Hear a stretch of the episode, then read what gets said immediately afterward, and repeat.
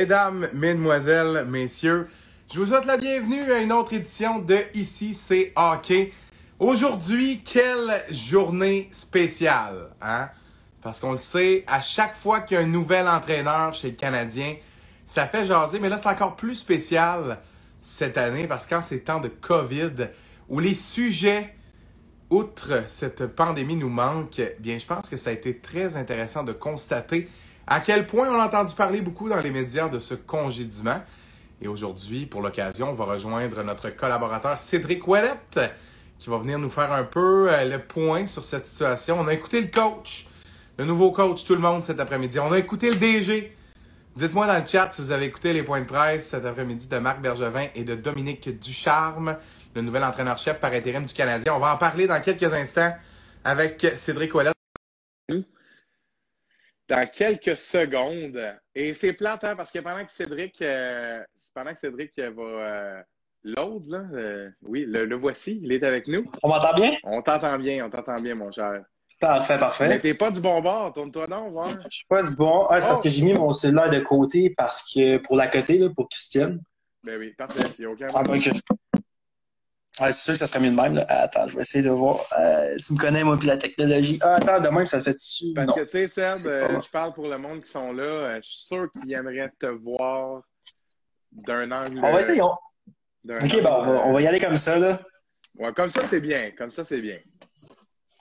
Alors, une petite journée tranquille, là. pas tranquille du tout, là, j'ai envie de te dire. Cédric, on va faire une petite prémisse, OK? on s'est parlé en privé, évidemment, en préparation de de cette chronique. Et puis, euh, tu m'as confié t'être préparé dans les, derniers jours euh, longuement parce que tu es notre statisticien en chef à ICC Hockey. Donc, on comprend que ta mission, c'est d'aller chercher des petites stats, c'est de les faire parler. C'est toujours ça qui est le fun dans hein, des statistiques. Et puis, ça, ça prend un certain travail de recherche. Et tu nous avais préparé euh, deux segments qui sont divisés en plusieurs petits segments, là, mais deux sujets principaux avec la recherche en profondeur. Là, finalement, ton deuxième sujet, on va devoir en parler lors de ta prochaine intervention. Mais tu sais, tu sais quoi, Cédric? Je vais te faire une place très rapidement dans le début du prochain mois pour que tu reviennes pas trop longtemps après pour pas trop briser le rythme. Mais là, pourquoi je fais cette prémisse-là pour les gens qui sont avec nous? Euh, puis ben oui, comme l'a dit Malik c'est le moment tant attendu. C'est parce qu'on a une nouvelle, une bombe aujourd'hui, puis euh, j'ai même pas le goût de vous expliquer cette nouvelle, puisque vous êtes sûrement saturé d'entendre parler déjà du congédiement de l'entraîneur-chef du Canadien de Montréal. Cédric, euh, première réaction, rapidement. Honnêtement, je suis pas surpris, mais je suis surpris en même temps. Parce que c'est bon, pas surpris les résultats du Canadien dans les derniers, trois derniers matchs, trois défaites. sais, perdre contre Toronto, c'est acceptable. C'est la meilleure équipe de la Ligue. J'ai Anderson dans mon pool, donc moi, ça me va perdre contre Toronto. Par exemple, perdre deux matchs contre euh, les sénateurs d'Ottawa, c'est inacceptable dans une saison de euh, dans une saison écourtée où est-ce que bon chaque match est important. On l'a vu dans le point de presse de Marc Bergevin. D'ailleurs, ça, ça, a été un des sujets que la saison écourtée, il n'y avait pas le temps d'avoir des longues séquences de défaites. Donc, j'ai été surpris dans un sens parce que bon, c'est toujours une bombe quand on annonce que l'entraîneur-chef du Canadien est congédié là aujourd'hui. Euh, surtout qu'on revient d'un long congé, une semaine, on avait une semaine de congé. Donc, si c'est, il voulait changer euh, l'entraîneur-chef à ce moment-là, il y avait le temps de le faire, mais là, non, on a voulu lui donner une chance. Et puis, bon, les résultats, le message ne passait visiblement plus parce que ça fait trois défaites en ligne là, et ça, ça, ça allait mal chez le Canadien, j'ai envie de dire. Bien, c'est sûr que c'était peut-être pas le scénario idéal et euh, j'ai envie de revenir sur un point que tu viens de mentionner, euh, qu'on a entendu durant cette conférence de presse de Marc Bergevin. Euh, on l'a entendu dire, on l'a entendu se faire questionner, en fait, par rapport à cette fameuse semaine de congé. Hein? pourquoi ne pas avoir fait ce changement-là alors qu'il y avait peut-être un peu plus de temps pour un nouveau personnel d'entraîneur mm-hmm. de se familiariser avec les joueurs? En même temps, je comprends très bien sa réponse. Euh, c'est-à-dire que ces deux matchs contre les sénateurs euh, étaient un peu l'ultime test pour le personnel qui était en place. Et puis, euh, selon, selon mon analyse de ses propos, ce qu'il a vu lors de ces deux matchs-là, c'était pas à la hauteur des, correctifs à, à, ce à quoi il s'attendait durant cette semaine de congé-là. comment tu interprètes un changement d'entraîneur dans une saison écourtée, tu l'as mentionné. Mais pour une équipe qui a des aspirations, euh, on va en parler peut-être un peu plus tard, parce que c'est arrivé dans les dernières années qu'il y a des entraîneurs-chefs mm-hmm. qui ont pris la relève et ils ont eu du succès. Mais qu'est-ce que ça envoie comme message, d'après toi, au, groupe de procéder à un changement comme ça? Il a dit que selon lui, Claude Julien n'avait pas perdu son vestiaire. Il a dit cependant que le message ne passait plus. Euh, je pense qu'on l'a vu au courant des derniers matchs. Le Canadien était indiscipliné, ne jouait pas comme au début de la saison. Tout allait bien au début de la saison. Puis en, trois semaines, ça a été vraiment la panique. C'était plus la même équipe qu'on voyait sur la patinoire. Ils se présentaient pas. On fait beaucoup plus d'erreurs. Donc, vraiment, je pense que l'arrivée de Dominique Duchamp, c'est dans une saison écourtée où est-ce que là, le Canadien va commencer des séquences. Euh, Dominique Duchamp va pas vraiment avoir le temps d'instaurer un nouveau plan de jeu, un nouveau hmm. système de jeu. Je pense plus vraiment qu'on va amener une nouvelle voie dans le vestiaire, une voie différente, une nouvelle approche. Marc Bergevin l'a dit, ça, ça a été un des points que, que j'ai qui m'a un peu attiré mon attention. Mm-hmm. Il a dit vraiment que Dominique Duchamp, c'était l'homme de la situation quand il pensait au remplaçant de Claude Julien, c'était lui parce qu'il euh, il lui fait rappeler cette nouvelle culture-là, donc un nouvel entraîneur-chef, un jeune entraîneur-chef. C'est Claude Julien, c'est un peu plus la vieille école, système de jeu défensif, tandis que bon, euh, Dominique Duchamp va peut-être amener une nouvelle vision, une vision euh, des jeunes entraîneurs. Donc ça, j'ai trouvé ça intéressant mm-hmm. de ce côté-là. Donc, c'est sûr que, bon, Claude Julien, euh, j'écoutais, j'ai regardé le, texte de Martin Lemay euh, depuis qu'il est avec le Canadien. Ça n'a pas nécessairement, il n'y a pas les meilleurs chiffres quand, on, quand on regarde ça. Donc, c'est pas nécessairement surprenant cette décision-là. Et, c'est sûr, je pensais à ça un peu. Je me suis dit, la pandémie, selon moi, a d'un côté sauvé l'emploi de Claude Julien, mais lui a également coûté son emploi. Et je m'explique. L'an dernier, Canadien euh, n'était pas censé faire les playoffs. Si la pandémie n'arrive pas, le Canadien ne fait pas les playoffs. Ça fait trois ans de suite qu'on ne fait pas les playoffs. Claude Julien a fait une fois les séries éliminatoires et c'est l'année qu'il a succédé à Michel Terrien. Et soit dit en passant, c'est la deuxième fois que Marc Bergevin congédie un entraîneur-chef qui a une fiche gagnante. Parce qu'on se rappelle, Michel Terrien était premier de la, premier de la division. Donc, euh, était dans une situation gagnante. On avait amené Claude Julien qui venait tout juste d'être congédié par, euh, par les Bruins de Boston. Mm-hmm. Donc, il y a ce point-là que, que, le message, je pense pas que euh, Claude Julien, les performances euh, ne, sont n'étaient plus là tout simplement. Et puis Dominique Ducharme avec Alex euh, Burrows, ça, on en a pas beaucoup parlé mm-hmm. aussi d'Alex Burrows, d'Alex Burrows qui va s'en venir avec les Canadiens. Et pour être honnête, bon, Alex Burrows, c'est un nouvel entraîneur. Moi, je le connais je sais c'est qui le joueur, l'entraîneur-chef, il est avec le Rocket, c'est sûr que bon, euh, je, connais un peu moins, mais j'écoutais les propos de Stéphane Leroux qui disait que c'est un spécialiste qui se débrouille très bien en avantage numérique. Et on sait que Kurt Muller a écopé également dans le congédiement de Claude Julien. C'était lui qui était chargé de l'attaque massive et soi-disant, ben, on va le dire, ça fonctionnait pas. Euh, les chiffres n'étaient pas là, les performances n'étaient pas là. Et euh, un peu aussi euh, dans la même lignée qu'en début de saison, on mettait chez Weber et Jeff Petrie ensemble sur l'avantage numérique. Et là, maintenant, on ne le faisait plus, on s'entêtait à pas le faire. Et puis, les chiffres n'étaient tout simplement pas là. Donc, c'est une succession, sur moi, de mauvaises peut-être décisions qui ont mené au congédiement de Claude Julie. Mais Cédric, je t'amène une hypothèse rapidement, euh, sans trop entrer dans les détails. les fervents partisans du Canadien euh, ont entendu parler de cette euh, fameuse histoire avec l'agent de Victor Mété, euh, ah. qui fait un peu une tempête médiatique en signalant que son client a besoin de jouer et il veut jouer. Et si c'est pas à Montréal qu'il joue, ça va être ailleurs. Et cette tempête médiatique-là, qui est un peu devenue un, téléphone arabe mm-hmm. de, de, cette manière, là, étant donné que l'histoire a été déformée de toutes sortes de façons, à un point où on s'est demandé comment ça, Victor Mété s'est retrouvé dans l'alignement alors que l'équipe allait bien? On va répondre à la question de, Vincent euh, tout de suite après parce que justement, on, s'enligne là après par mm-hmm. rapport au futur de Dominique Ducharme et à Dominique Ducharme, hein, parce qu'il faut bien mm-hmm. parler de, du congédiement, mais on va aussi parler de ce qui s'en vient. Euh, tout ça pour dire, euh, moi, je me suis posé vraiment la question à savoir la véritable raison pourquoi on avait revu Mété dans l'alignement. Puis je me suis même demandé si ça venait pas d'en haut, c'est-à-dire où on, on, aurait demandé à faire jouer Mété pour qu'il soit en vitrine, pour avoir la possibilité peut-être euh, que ce soit de l'échanger ou de le bouger, parce que le Canadien a une, situation contractuelle qui est assez complexe, notamment en raison du plafond salarial. bon, bref, grosse prémisse pour dire que moi, j'ai un peu vu les déboires du Canadien débuter lorsque on a commencé à jouer avec l'alignement. Et quand je parle jouer avec l'alignement, c'est pas seulement les trios, mais c'est aussi quand Mété a commencé à entrer dans l'alignement, j'ai comme senti que le Canadien cédait à ces caprices-là. Et je trouve pas que c'est le genre de message non plus qui fitait avec Claude Julien, qui est un entraîneur de mérite. Un entraîneur qui Mhm. fait jouer les joueurs qui méritent, les joueurs qui gagnent leur place. C'est ça la vieille école. Hein? C'est pas aie du temps de jeu pour te prouver. C'est prouve-toi pour avoir du temps de jeu. C'est correct, là.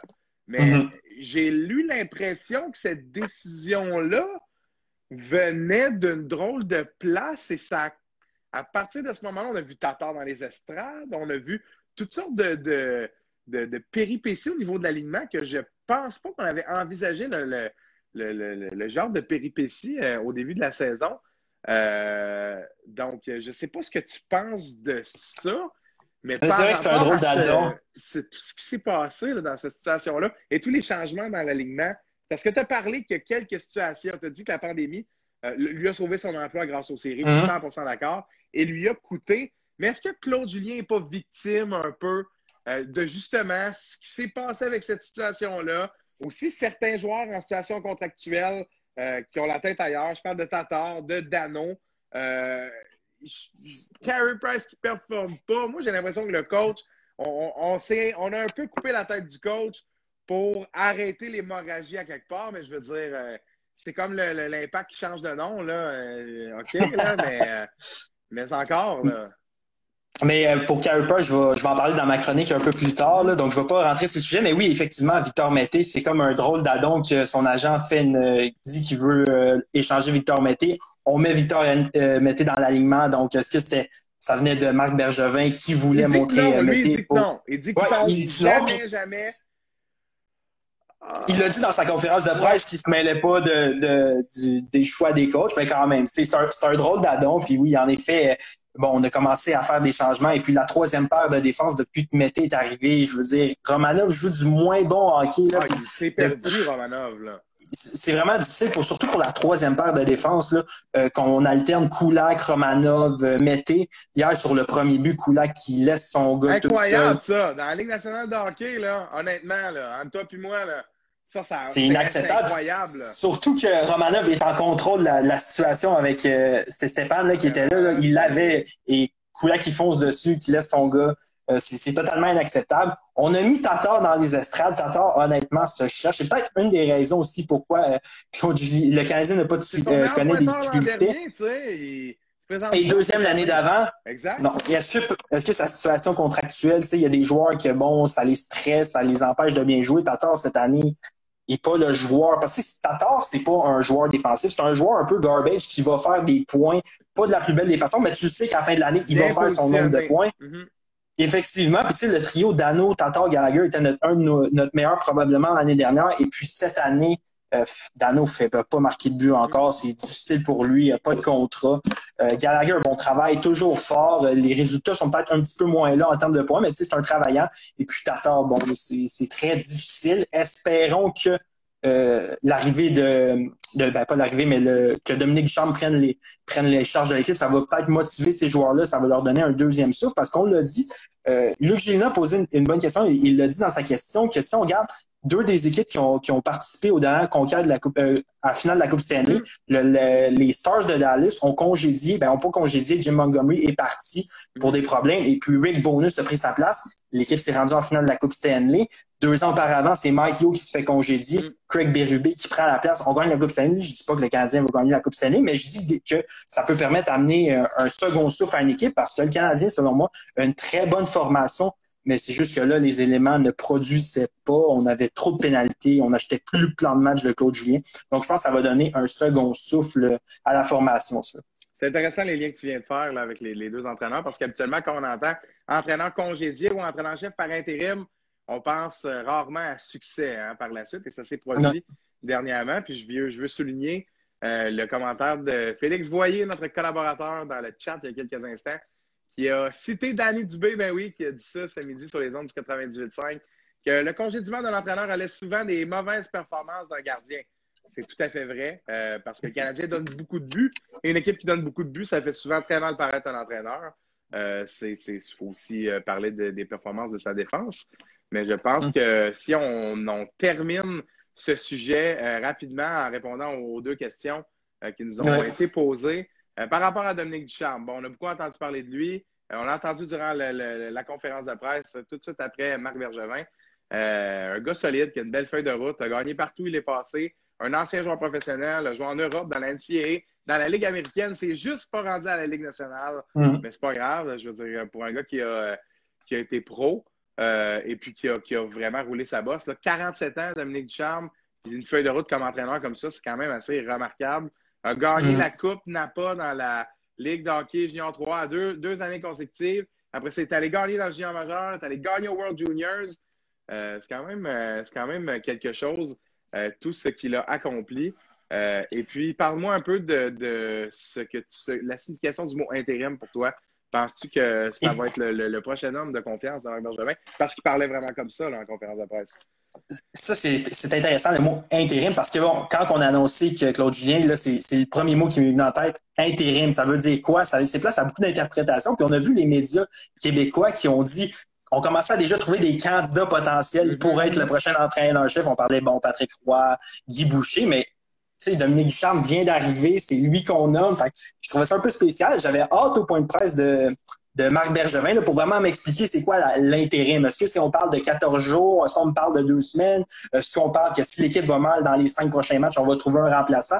Non, il a, mis, il a été très, très clair. Il a dit que ça allait être euh, Dominique Duchamp pour le restant de la saison. Je suis content d'apprendre ça parce qu'on va lui donner la chance. Euh, j'ai deux petites craintes, par exemple. Premièrement, s'il ne performe pas, pour moi, Dominique Ducharme a un très beau potentiel comme entraîneur-chef, mais ça se peut que ça ne fonctionne pas. Il va faire quoi, euh, Ted? Parce qu'on n'a pas parlé de ça. Là. Mettons ça ne marche pas. Qu'est-ce qu'il fait? Il n'y a pas le temps. L'équipe joue deux jours. Effectivement, l'équipe joue deux jours. Donc, qu'est-ce qu'il va faire? Puis Marc Bergevin, ici, euh, veut, veut pas. Il a fait du bon travail cet été, Marc Bergevin. Ça, je suis convaincu. Mais pareil, il y a une pression parce que son contrat vient à échéance bientôt. Donc, il faut qu'il trouve le moyen de faire les séries. Et je pense que là, il met toute sa confiance sur Dominique Duchamp. Il va, il, va y aller avec sa décision all-in, comme il l'a dit. Il a confiance, mais lui, il doit sentir quand même une certaine pression. Et puis, bon, Dominique Duchamp, ce qui me faisait peur au début aussi, c'est que c'est un jeune entraîneur, mm-hmm. entre guillemets, c'est un jeune entraîneur de 47 ans.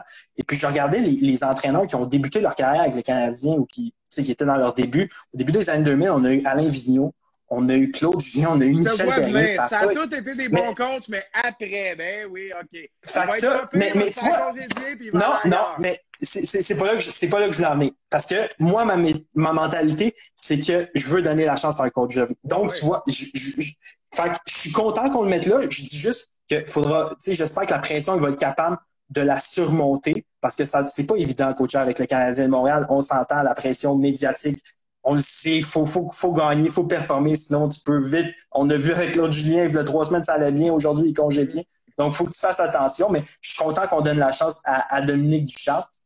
Et puis, comme j'ai dit, euh, avec Alex Burrows, on a gardé Luke Richardson. C'est quand même un beau vote de confiance, surtout que Kurt Muller et Claude Julien ont écopé, pas Luke, Luke Richardson. Donc, j'ai hâte de voir ça, mais je pense qu'on euh, Dominique Duchamp peut faire du bon travail. Tu l'as dit, il a gagné. Il a coaché Jonathan Drouin. Ça peut peut-être. Euh, bon, Jonathan Drouin joue quand même une saison honnête cette année, là, à comparer peut-être des, dernières années. Donc, est-ce que ça va peut-être le motiver encore plus? Euh, ben, j'ai hâte de voir, mais je pense que Dominique Duchamp peut faire le travail définitivement avec les Canadiens. Et on va terminer avec ça parce que là, il va falloir enchaîner avec ton, sujet de stats. Parce que moi, je veux t'entendre. C'est un, sujet dont, dont on s'est primé ensemble. Je veux t'entendre, mais on termine avec ça rapidement. Euh, une autre question qui nous a été posée dans le chat. Est-ce que pensez-vous que le prochain à voir sa tête tomber, c'est Marc Bergevin? Ben, moi, ma réponse rapide, c'est oui. Parce que si le, scénario dont on vient de parler, mettons que ça ne marche pas, il n'y en a pas là, plan B. C'est une belle tentative. Moi, je suis d'accord avec l'électrochoc. Euh, J'aime l'aspect où c'est un timing que c'était prévisible, mais ce matin, plus ou moins, parce qu'on était à 2-3 secondes d'avoir la victoire, à une décision, une mm. mauvaise décision à la reprise d'avoir une victoire. Fait ça pour dire, je pense que le fait d'annoncer ça un matin comme ça, vraiment faire un choc et faire en sorte que les vétérans se sentent coupables. J'ai entendu Danny Dubé encore une fois parler de ça cet après-midi au 98.5. Je suis totalement d'accord avec ça. C'est quand les, les, vétérans vont se sentir coupables que Claude Julien ait perdu sa job parce que ça ne fonctionne pas, pas juste parce que les joueurs n'acceptent euh, euh, acceptent pas le message, puis ça. Il y a une question d'effort aussi, une question de détail, une question de concentration, tous et chacun. C'est bien beau le coach, puis la mm. philosophie, mais elle, va ressembler celle de Dominique Ducharme. Tout ça pour dire, moi, je pense que si ça ne fonctionne pas, euh, Marc Bergevin a un peu l'air du gars qui a joué sa grosse main trop vite. Là. Tu comprends ce que je veux dire? Mm. C'est-à-dire, si ça ne marche pas, c'était le dernier gamble, il reste 36 matchs à l'année, il y a beaucoup de à jouer. Moi, j'ai l'impression qu'il ne fait pas cette décision-là. Euh, il toffe jusqu'à la fin de l'année. Il congédie le coach si dans un mois, il n'y a pas de résultat, il est dehors. Ça, c'est à mon avis. Euh, parce que j'ai l'impression que brasser la soupe comme ça, euh, c'est un couteau à double tranchant. En effet, puis c'est, je sais plus c'est qui qui le disait dans les analystes, mais il y, a le il y a eu le luxe de congédier deux entraîneurs. C'est pas tous les DG qui ont ce luxe-là de congédier. Et il y en aura pas trois. Il y en aura pas non, ça c'est sûr, il y en aura pas trois. Et aussi, je, je pensais à ça. Le intérim, est-ce que ça venait de Jeff Molson qui voulait pas, peut-être parce qu'il sait que Marc Bergevin euh, si ça ne performe pas, il va être congédié. Peut-être que le DG, mais ça, c'est juste une supposition. Là, je pensais à ça, que peut-être le DG va vouloir amener son propre entraîneur. Donc, c'est pour ça qu'on a le par intérim. Mais bon, parce que Marc Bergevin, dans son point de presse, disait vraiment que c'était son homme, c'était son choix, euh, Dominique Duchamp, qui avait pensé à personne d'autre. Donc, c'est juste euh, peut-être un petit opinion que j'admets. Ça va être intéressant à suivre, mais moi, je suis satisfait d'un point de vue personnel. Je voyais la question du bar qui dit Deep down, croyez-vous à ce remaniement? Est-ce qu'on y croit? Difficile, euh, difficile de dire non. En fait, c'est plus payant d'y croire que de ne pas y croire. Euh, mais je veux dire, je pense que le, quand tu écoutes le DG pendant 45 minutes en direct, avoir l'air exténué, ça paraît qu'il n'a pas dormi, mm-hmm. habillé pareil comme la veille, vient d'arriver à Winnipeg, euh, tu le vois que, un, il est sûr de sa shot. Deux, ce gars-là le dit, là, I'm a big man. Je suis capable de prendre mes décisions et de les assumer moi, j'ai confiance. J'aime ça avoir un capitaine qui, euh, même si c'est pas ce qu'il fait, il a l'air de savoir. C'est ça qu'il faut, en fait. Mm. Euh, c'est, pas toujours euh, ce qui se passe dans le petit cœur de Marc Bergevin qui est important, mais c'est scolaire, le, le, DG du Canadien en point de presse, ce qui dégage. Bon, on enchaîne, Cédric, avec ta chronique. Je vais te lancer d'abord avec l'utilisation des gardiens à travers la Ligue nationale. J'en ai, parlé un peu dans les, textes de présentation de l'émission de ce soir. Euh, que tu nous préparais un petit segment là-dessus. Cédric, euh, tu as vu l'utilisation de Carey Price, tu as vu l'utilisation de Jake Allen. là, ça t'a remis en question à savoir, voyons, euh, ça part d'où tout ça? Depuis quand est-ce qu'on considère, on accorde une importance au deuxième gardien? Rappelle-toi quand le deuxième gardien du Canadien était Alex Old. Je pense pas que ça avait la même importance qu'à d'avoir prolongé Jake Allen, alors qu'il gagne mm. déjà beaucoup d'argent cette année, de l'avoir prolongé deux ans. Euh, je pense que les, rôles ont un peu changé et ont évolué, en fait, à travers le temps. Parle-moi un peu de ça et ta caméra shake un peu, mon cher. Ah, mais oui, en effet, parce que bon, euh, ça faisait longtemps que le Canadien n'avait pas eu un gardien de but numéro 2, un gardien de but numéro 2 de qualité. Fait que cette année, on voit Jake Allen qui goal beaucoup de parties, euh, plus qu'à l'habitude d'un gardien de but numéro 2 avec le Canadien. Fait que je me suis dit, est-ce que c'est une tendance qu'on voit chez les autres équipes? Donc, c'est ça mon premier angle. Et puis, si je, je, me rappelle, au début de la saison, il y a eu une chaise musicale des gardiens. Bon, il y a comme Markstrom qui est parti de Vancouver pour aller à Calgary, mm-hmm. Oldby qui est parti de Washington pour aller à Vancouver, et puis, bon, Longvis qui malheureusement euh, a eu des complications, mais était destiné à aller avec les Capitals de Washington. Mm-hmm. On s'est retrouvé avec beaucoup de gardiens de but qui sont soit des futurs numéro un comme Thatcher Demko et des gardiens de but numéro un qui sont Braden Ovi. Qu'est-ce que ça fait, ça? Ça fait qu'on a deux gardiens de but numéro un qui veulent garder les buts. Euh, tu sais, les gardiens, c'est très difficile au niveau de la confiance. C'est important, la confiance. Donc, j'ai voulu vraiment analyser, euh, regarder les équipes qui utilisaient leurs gardiens de façon presque équivalente. Comment j'ai déterminé qu'est-ce qui est euh, équivalent? pour ma part, quand un gardien de but numéro un goal en bas de 60% des matchs, comme qui, si mettons sur 10 matchs, il goal 6 matchs sur 10, pour moi, c'est équivalent.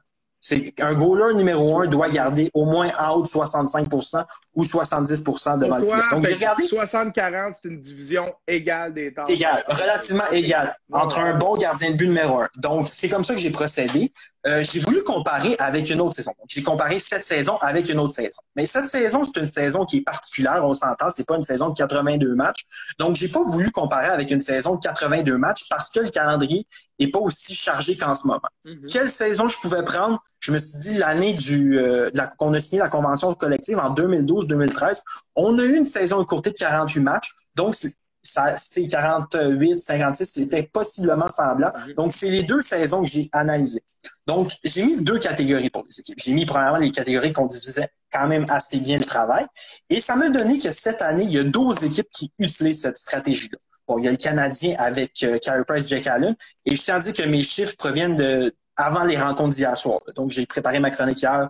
Les chiffres, ça se peut que ça, on se trompe de un match, mais c'est. assez à jour. Ouais, c'est assez à jour. Donc, il y a 12 équipes. Parmi ces équipes-là, je ne vais pas toutes vous les nommer, mais on a les Bruins de Boston avec Rask et Alak. Rask a gaulé 10 mm-hmm. parties.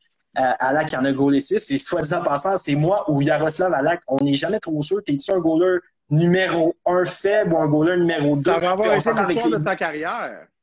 Que ce soit avec les Blues, les Islanders ou les Capitals, c'est bon. Avec les, les Bruins, on s'entend, c'est un gardien de but numéro 2 de luxe, mais quand même, il dispute un bon nombre de matchs. Et c'est lui qui avait gardé les buts durant les séries éliminatoires là, lorsque tout Caras était parti. Mais c'est un gars Donc, fragile, Alex, pour ça. Ouais, il est talentueux, mais il est fragile. Il peut pas être dans les 60 games, c'est pour ça. Je suis totalement d'accord. Donc, il y avait les Bruins de Boston, il y avait le Canadien de Montréal, il y avait entre autres les Prédateurs de Nashville avec Lucie Saros et Pecorine 10-10. Euh, bon, les Panthers de la Floride avec Chris Drieger et Sergei Bobrovski. et les Kings de... Hein? C'est incroyable. Surtout que j'ai Sergei Bobrovski dans mon dans, dans mes deux poules, j'avais Sergei Bobrovski. Dans un de mes poules, je l'ai échangé. Euh, Bobrovski qui est payé assez cher, là, qui devrait gauler comme un gardien de but numéro un. Oui, effectivement, mais Drieger fait le travail, ce que Bobrovski ne fait pas et Joel Canville n'a pas peur d'utiliser Drieger. C'est incroyable dans les faits. Donc, on a euh, d'autres équipes qui sont dans cette catégorie-là d'un partage équivalent. Par la suite, il y a sept équipes que j'ai pas voulu classer entre euh, ce qu'on a un partage équivalent et un gardien de but qui est clairement un numéro un qui gold comme un gardien de but numéro un. quand je dis ça, c'est Carey Price c'est un gardien de but numéro un clairement, mais pour moi, ne gold pas le nombre de matchs qu'un gardien de but. Donc, veux juste faire la nuance. il y a sept équipes. Parmi ces sept équipes-là que j'ai mis, que je voulais pas classer, il y a les Capitals de Washington pour deux raisons. Premièrement, bon, c'est Vitek Vanecek qui a le plus de matchs joués cette saison, mais ça devrait pas être lui en théorie. On aurait dû avoir Henrik Lundqvist et la blessure de Samsonov a joué, euh, a joué pour beaucoup là, dans cette statistique-là. Donc, je les ai pas mis. Il y a Edmonton aussi avec Mikko Koskinen qui joue beaucoup de parties, mais on s'entend le début de saison des Oilers d'Edmonton. Si Mike Smith n'est pas blessé, euh, ouais, c'est ça. Si Mike Smith n'est pas blessé, ben Mike Smith joue beaucoup plus de parties que, ou joue équivalent. Donc, j'ai pas mis les Oilers. n'a pas, go, pas gaulé pour se retrouver dans le net tout le temps, là, on s'entend, là. Ça, c'est sûr, mais il était très ordinaire, mais on n'avait pas d'option. Donc, ils ont décidé avec Nico Cassinet. Et la dernière équipe que je veux parler, c'est tout simplement les pingouins, euh, pas les pingouins, les Golden Knights, mm-hmm. mais de Marc-André Fleury qui est tout feu, tout flamme en ce moment. Mais soyons honnêtes, si c'est pas de la blessure de Robin Lennell, euh, on, y allait d'un match à un match, peu importe que tu gagnais ou tu perdais avec euh, les Golden Knights. Donc, j'ai pas mis ces sept, équipes-là. Parmi les 12 équipes, il reste donc 12 équipes qui ont un gardien de but numéro un, qui gardent les buts comme un gardien de but numéro un. On a John Gibson avec euh, les Dogs Anaheim qui fait du bon travail année après année. C'est un bon gardien de but dans une équipe bon, c'est en reconstruction. Il y a également les Flames de Calgary. Je m'attendais à un partage un peu plus équitable avec David Ritchie, avec David Rittich, qui était quand un gardien de but qui gaulait une 40, 45 parties. Mais là, vraiment, on a Jacob Markstrom qui, qui beaucoup plus de matchs. Il y a les Maple Leafs de Toronto avec Frédéric Anderson, qui était le gardien le plus victorieux hier avec 11 euh, pratiquement tous les matchs. Là, avec la blessure de Jake, de Campbell en début de saison contre les Flames, on n'a pas trop confiance avec euh, Hutchinson. Donc, ces équipes-là, avec Grobawa, il y a 12 équipes qui se retrouvent à jouer avec des gardiens de but numéro 1 qui utilisent, et je n'ai pas parlé du Lightning de Tampa Bay, bien évidemment, avec Vasilevski. Mm-hmm. Donc, ça, c'est la, c'est la situation en ce moment. Pour comparer avec la, saison 2012-2013, j'ai fait le même processus. Euh, je me suis dit 66 le gardien goal, 6 matchs sur 10 ou 5 matchs équivalents. C'est un partage qui est équivalent. Donc, j'ai gardé la même procédure. Et ce que je me suis rendu compte, il y avait 30 équipes parce que les Golden Knights n'étaient pas là. Il y a 23 équipes euh, en 2012-2013 qui ont utilisé la formule de un gardien de but, que notre gardien de but numéro 1 goal plus de 65 à 70 à... à 12 équipes. Fait 23 euh, à 12. Ouais. Donc, euh, vraiment, c'est le double. Il y a sept équipes qui utilisaient une formule possiblement de partage, notamment les Anaheim, Caroline, Calgary, Floride, Ottawa et Saint-Louis. Et pour mesurer est-ce que c'est une bonne stratégie ou non, il y a plusieurs façons. La façon que j'ai choisi d'analyser, c'est est-ce que l'équipe fait les séries éliminatoires? L'équipe utilise cette stratégie-là. Pour l'année 2012-2013, je me suis rendu compte qu'il y a seulement trois des sept équipes qui ont un partage, qui ont fait les séries éliminatoires. Donc, on est en bas de 50% Les sénateurs d'Ottawa avaient terminé septième. les Blues de Saint-Louis et les Dogs d'Anaheim avaient fait les, les séries éliminatoires. Donc, pour l'année 2012-2013, on a un pourcentage en bas de 50% Là, je me suis dit, bon, est-ce que c'est juste cette année-là qu'il y a le pourcentage ou cette année, est-ce que cette année, euh, il y a plus d'équipes qui ont un partage des gardiens de but qui font des séries éliminatoires? Eh bien, sur 16 équipes, on s'entend la saison quand même, il y a 20 matchs de jouer en moyenne, il faut faire attention, mais quand même, l'analyse que j'ai, c'est qu'il y a seulement 5 des 16 équipes qui utilisent la formule de partager le filet entre les deux gardiens qui sont en situation de faire euh, les éliminatoires. Il y a le Canadien, il y a les Panthers, il y a les Bruins, il y a les Kings. On s'entend que les Kings, ça va pas euh, nécessairement être ceux qui vont faire les séries éliminatoires. Euh, j'avais une troisième partie dans ma chronique, on parlait d'Andy Kopitar qui a un début de saison phénoménal, qui aide beaucoup les Kings en ce moment. Mais bon, moi, les Kings, je ne les vois pas. Et puis, il y avait les Hurricanes de la Caroline. Donc, seulement 5 des 16 équipes qui utilisent cette stratégie-là font les séries éliminatoires jusqu'à présent. Il faut faire attention avec. Qu'est-ce que ça dit, ça? Parce que moi, je pense aux Canucks, par exemple, là où ça ne marche pas. Euh, je pense à plusieurs équipes où ça ne marche pas tout à fait, cette formule à deux gardiens. Même le Canadien, tu les constates dans les séries, mais je veux dire, euh, perte demain, perte d'après-demain, ils ne sont pas là. Ça en fait une de moins. Euh, comment tu interprètes ça? Est-ce que c'est parce que la saison est jeune? La saison est jeune. Peut-être que les équipes vont utiliser plus leur gardien de but numéro un quand on va arriver proche de la, course aux séries. Mais je vais parler du Canadien parce que ça exprime bien mon point de vue de la pensée, euh, de ma pensée. Mm-hmm. Carey Price, cette saison, décevant. Mm-hmm. C'est décevant, Carey Price. Il n'y a pas les bons chiffres. Mais Carey Price est un gardien de but qui est habitué de gauler beaucoup de parties, de jouer beaucoup de parties. Ce que j'ai regardé lorsque j'ai regardé ses meilleures saisons, c'est quand il y a le meilleur pourcentage d'arrêt, la meilleure moyenne, c'est les saisons qui jouent plus de 60 matchs. Donc, c'est les saisons qu'il est très occupé. Et c'est des saisons. qui sont comme lui, hein, qui aiment ça, avoir de l'action. Ça leur prend ça pour avoir un rythme. En effet, c'est quand tu es gardien de but, c'est une question de confiance, de rythme. Et Carey Price, on le regarde depuis le début de l'année, je trouve qu'il n'a pas trouvé son rythme jusqu'à présent. Et je trouve que ça, c'est une des raisons peut-être pourquoi Claude Julien a perdu son, emploi. On a parlé qu'on voulait diviser le travail correctement, mais cette année, le début de saison du Canadien, il n'était pas très chargé. On a eu seulement trois matchs back-to-back. Mm-hmm. Euh, il, y a, deux fois dans l'année que je me suis dit, oh, on est allé avec Jake Allen, mais c'est pas la bonne décision. Rappelle-toi, on jouait un samedi contre les Oilers d'Edmonton. On avait quatre jours de congé. On jouait contre les Flames de Calgary un jeudi. Carey Price et d'office, il gagne le match. On joue deux jours plus tard contre les mêmes Flames de Calgary. Tu veux que Carey Price, qui est en début de saison, prenne son rythme, accumule les victoires, se donne une confiance. Et on jouait le lundi, mardi un 2 en 2 contre les Canucks de Vancouver. Donc, Jake Allen allait garder les buts un de ces deux matchs-là. On a décidé d'y aller avec le samedi avec euh, Jake Allen. Jake Allen, on a perdu 2-0. Je ne blâme pas Jake Allen pour la défaite, mais j'aurais aimé voir Carey Price, surtout en début de saison, prendre ses aises et puis euh, être d'office pour ce match-là. Dans la même semaine, on joue nos deux games contre les Canucks. On alterne 1-1. On joue jeudi contre les sénateurs d'Ottawa. Carey Price et d'office, on perd 3-2 le match. On l'a vu cette année, perdre contre les sénateurs d'Ottawa, ça fait mal à l'estime euh, de l'équipe. Alors, Carey Price perd son match contre les sénateurs d'Ottawa. On rejoue contre les mêmes sénateurs deux jours plus tard. On met Jake Allen devant le filet.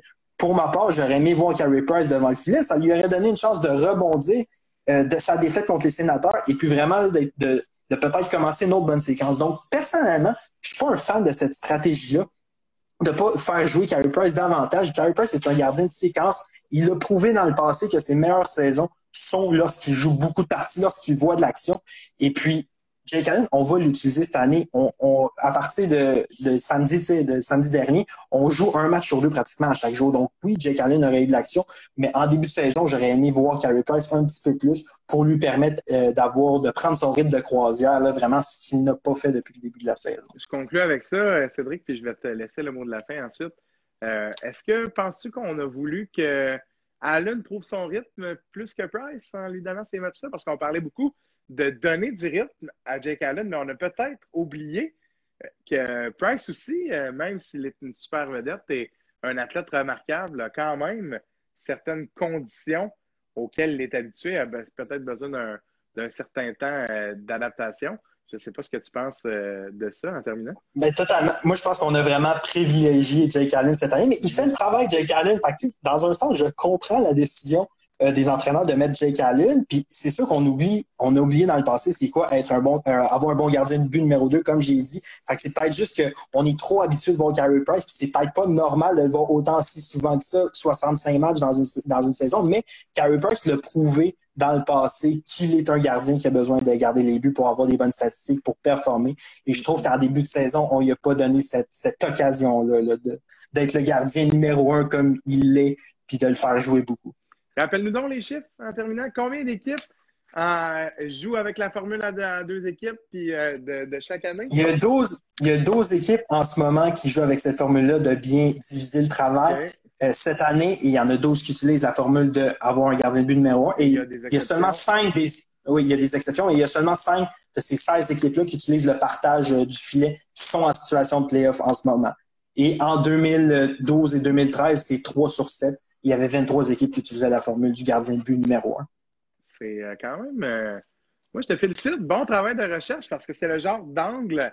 Les stats parlent. Il n'y a, rien d'autre à dire que ça. C'est pile ça. Tout à fait d'accord. Puis, euh, comme le dit Rocky Voyer, très bonne analyse, mon set, le doigt direct sur le bobo. Ça, c'est clair. Ça, c'est clair. Très, très bonne analyse. On a dépassé un peu notre temps, Cédric, mais c'est pas grave, hein, parce que comme on ah. dit, hein, on, quand on est en bonne compagnie, on ne voit pas le temps passer. Hein, je suis totalement d'accord avec ça. ça aurait bien pu durer plusieurs heures, on aurait eu assez de contenu. Seb, je réitère ma promesse. Euh, tu vas de retour très bientôt. Tu vas nous parler des candidats au trophée Norris. Tu nous as préparé aussi un petit dossier par rapport à ça. Tu vas pouvoir nous en parler de, tes étoiles. Puis ben oui, Kopitar va encore être bon quand tu vas revenir. tu vas pouvoir parler dans du Kopitar que j'ai dans notre pool, en passant, juste dire. Là. C'est moi qui le Mais que je suis avant toi dans le pool, par exemple. Ça, on va le dire aussi. que je ne suis plus premier dans, ce pool. Bon, c'est pas grave. Merci beaucoup, Cédric Wallet, notre statisticien en chef, qui a très bien fait ça. Très, très bon travail, mon cher. Un plaisir, Mathieu. À la prochaine. Yes, au plaisir, mon cher. Bye. Donc, c'est Cédric Wallet, notre premier collaborateur de la soirée. C'était vraiment intéressant. Hein? J'espère que vous avez aimé ça. Dans le chat, euh, faites-moi, dites-moi vos commentaires. Là, c'est plate, j'ai un peu manqué mon intro parce que j'avais accroché mon bouton de son. Fait que quand vous allez voir dans la rediffusion, ça commence, je gosse après mon sel. C'est pas que je suis pas professionnel, c'est juste un petit. Euh, je tiens à rappeler aussi en terminant que c'est Mathieu Desrosiers, oui, le, premier du pôle. Notre collaborateur ICH, hein, parce que tu sais, je fais un pôle avec une gang de gars, c'est le collaborateur ICH le premier, vous savez bien. Bon, on se retrouve dans deux minutes avec Maxime Larouche de l'autre côté. OK.